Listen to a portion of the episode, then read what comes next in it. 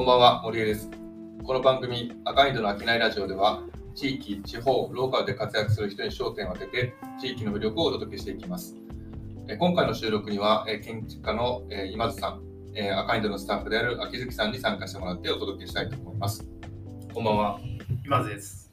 こんばんは、秋月です。お二人、今日はご参加いただきましてありがとうございます。えーそろそろ夏も終わるんじゃないかという、まあ、9月に入ってまいりましたが、この間、秋月さん、はい、旅に行かれましたね。行きました。どこ行かれたんでしたっけ？沖諸島に行沖諸島、ました。熊さんはい知ってます？沖諸島。場所。島根県。あ、ですよ。さっき聞いた。じゃあちょっとなんかその旅の話、まあ、地域と旅というか、まあ、なんか、なんか行って思ったこととか、なんか感想とか、お話聞けたらいいなと思うんですけど、どうですか？どうですか？はい。うんあの、まあ、今日なんか番外編で秋月の夏休みみたいなタイトルつけてもらえるって聞いたので、ちょっといろいろお話ししたいなと思ってるんですけど。あのまあ、今今日その沖ノ島に行ってきて沖のお土産で日本酒とあといろいろおつまみなんかもあのいただきながらちょうどほろ酔いでお話をしてるところです。はい、沖のはいサイン限定サザエせんべいめちゃめちゃ美味しいですね。ね、そのサザエはその沖ノ島の海士町、はちょっと結構あの脚光を浴びた場所だと思うんですけど、うん。地域の、まあ、再生みたいなことがすごくうまくいったっていうところと言われてるんですけど、まあ、そこので取れたサザエで使っててめちゃめちゃ美味しかったですよね。その海士町実はその私お友達の実家に泊まらせてもらったんですけどそれがこう海士町の出身の子でであのそこのご実家でめちゃめちゃ豪華な なんかあのバーベキューいただいたり、うん。しかもその取ってきたのがお父さんがあの漁師さんで取ってきたアワビとかそれこそサザエとかイカとかを、バーベキューであの食べさせてもらうみたいなすごいいいあのすごい正しい夏休みを 満喫宿してきま泊施した設は取らずにそうです。友達の実家に泊まった。そうなんですよ。宿泊施設あるんですか？あのエントだったかな？っていううん。あのそれも海士町にあるんですけど、うん。結構話題で森江さん泊まってましたよね。あ泊まりましたね。えっという結構昔のホテルをリフォームして、あの新しい新聞へとなんかバーベキュー施設作ってっていう形で結構話題ですよ。沖町、沖ノ島。えっと沖ノ島の。海士町あ、まあちょっとそれ。はい。4つある島の中でちっちゃい3つの1つ。そうです。そうですそうです。それぞれ結構ねあの性格が違うんだなっていうことを今回は、あの感じながらだったんですけど。うん。もともとその海士町はあれですね、秋月がこうリサーチで調べた時にちょっと引っかかってたんですよね。そうなんですよ、うん。あの前回ちらっと言ったかもしれないんですけど、うん。食と神戸っていう、まあ、神戸のブランディングの戦略の一つとして、まあ、食の都としてのあのブランディングっていうのを携わった時に、うん。あの市民が生活に即したようなアンケートを取ってみたいっていうことがあったんですけど、うん。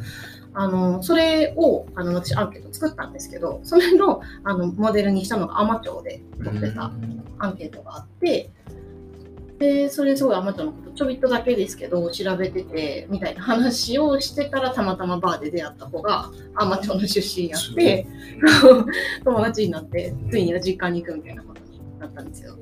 うん、その友達は、えっと、海士町で今何をしてるんですか？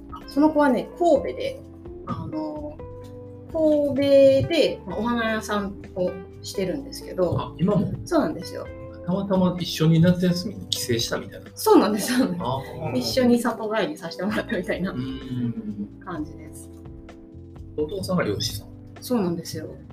ええーそのお父さんも割とその海士町って今あのちょっと何年か前からすごいこう大西南みたいになったのをめちゃくちゃ綺麗に立て直してであの地域の人がその地域のことをすごい好きうん。になるみたいなことをすごい力を入れてやっていて、そのエントっていうのも結構その象徴的ななんかこう場所になるというか、あのなんていうんですかねこう海海士町にはなんかそのないものはないみたいなうん。キーワードがすごいあの流行ってとか多分ちゃんと作ったんですけどないものはないって2つの意味があってあのないものはないうんっていうのと、うん。ないものがない。何でもあるっていう。矛盾してるわけ。そうそうそうそう。でもそれって別に東京だとか都会だとかであるようなものじゃなくて本当に美しい海があって人柄がすごいなんか本当にみんなんか会う人全員素敵な人みたいな優しいみたいな 感じを私は受けたんですけどそういう人もいるよね。美味しいあのご飯があってコミュニティがあってお祭りがあってみたいな。うんそれってなんか何も不足してないよねっていうなんかしある種のプライドになってる言葉かなと。若い人もいるんですね。若い人とか結構意外といました。花火大会ってあの金ヤモニャ祭りっていう、あのお祭りがあってたまたまそこに行けたんですけどその後にあの花火大会みたいなのもあって、うんで一緒に行ってた友達あのお友達夫婦と私で一緒にいたんですけどあのその友達が聞こえてくる言葉があのあの方言じゃない。あの、うん。だから地方の人じゃないというか海士町の人じゃない人がいっぱいいるというか。外から来てる。そう外から来てる人がいっぱいいるねみたいな。あっていうのをやっぱりそう全然違うねあどこにこんな若者いっぱいいてるんやろいつもみたいな感じで言ってたんで。こそ帰省とかでついてきたとか。あでもあの結構あの今なんだっけ高校のうん、あの島留学？あだから、もともとその沖ノ島の方は、うん。結構実はこの間僕が行った時聞いたのは、人口増えてるっていう。話で、まあ本当にね、もともとは本当に今人口少なくてって話なんだけど、高校生が島の学校として留学していくとか、うん。えーまあシニアの方々がもう一回戻ってくるのもあるし、うん。だから人口流入がどんどん増えてるっていう話にはなってましたね。あのうん。結構若い人だからいましたね、うん。花火大会してるとみんな若い子ばっかりわーって周りにうんいて、みたいなのはありましたね面白い。ね。うん。それこそ赤インドがこう仕事で関わった小豆島とかと比べるとどれぐらいの規模の違いないあのめちゃくちゃちっちゃいです。沖ノ島島の方あは、あ、の方が全然ちっちゃい。全然ちっちゃい。人口規模も？うん、そうですね。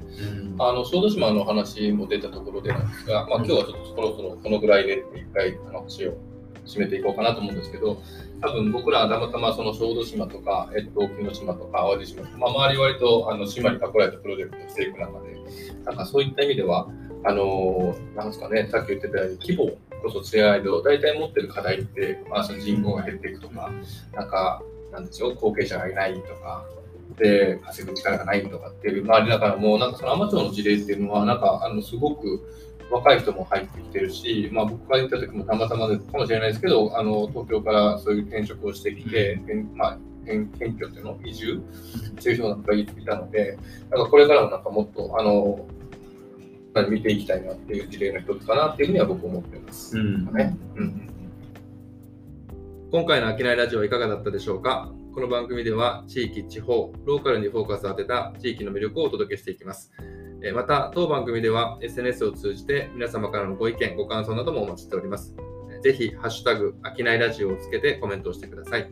そして、赤インドのことが気になった方は、ぜひ、神戸赤インドと検索して、弊社ホームページもご覧ください。えーそれではまた、赤インドの商いラジオ、次回の配信でお会いしましょう。森江でした。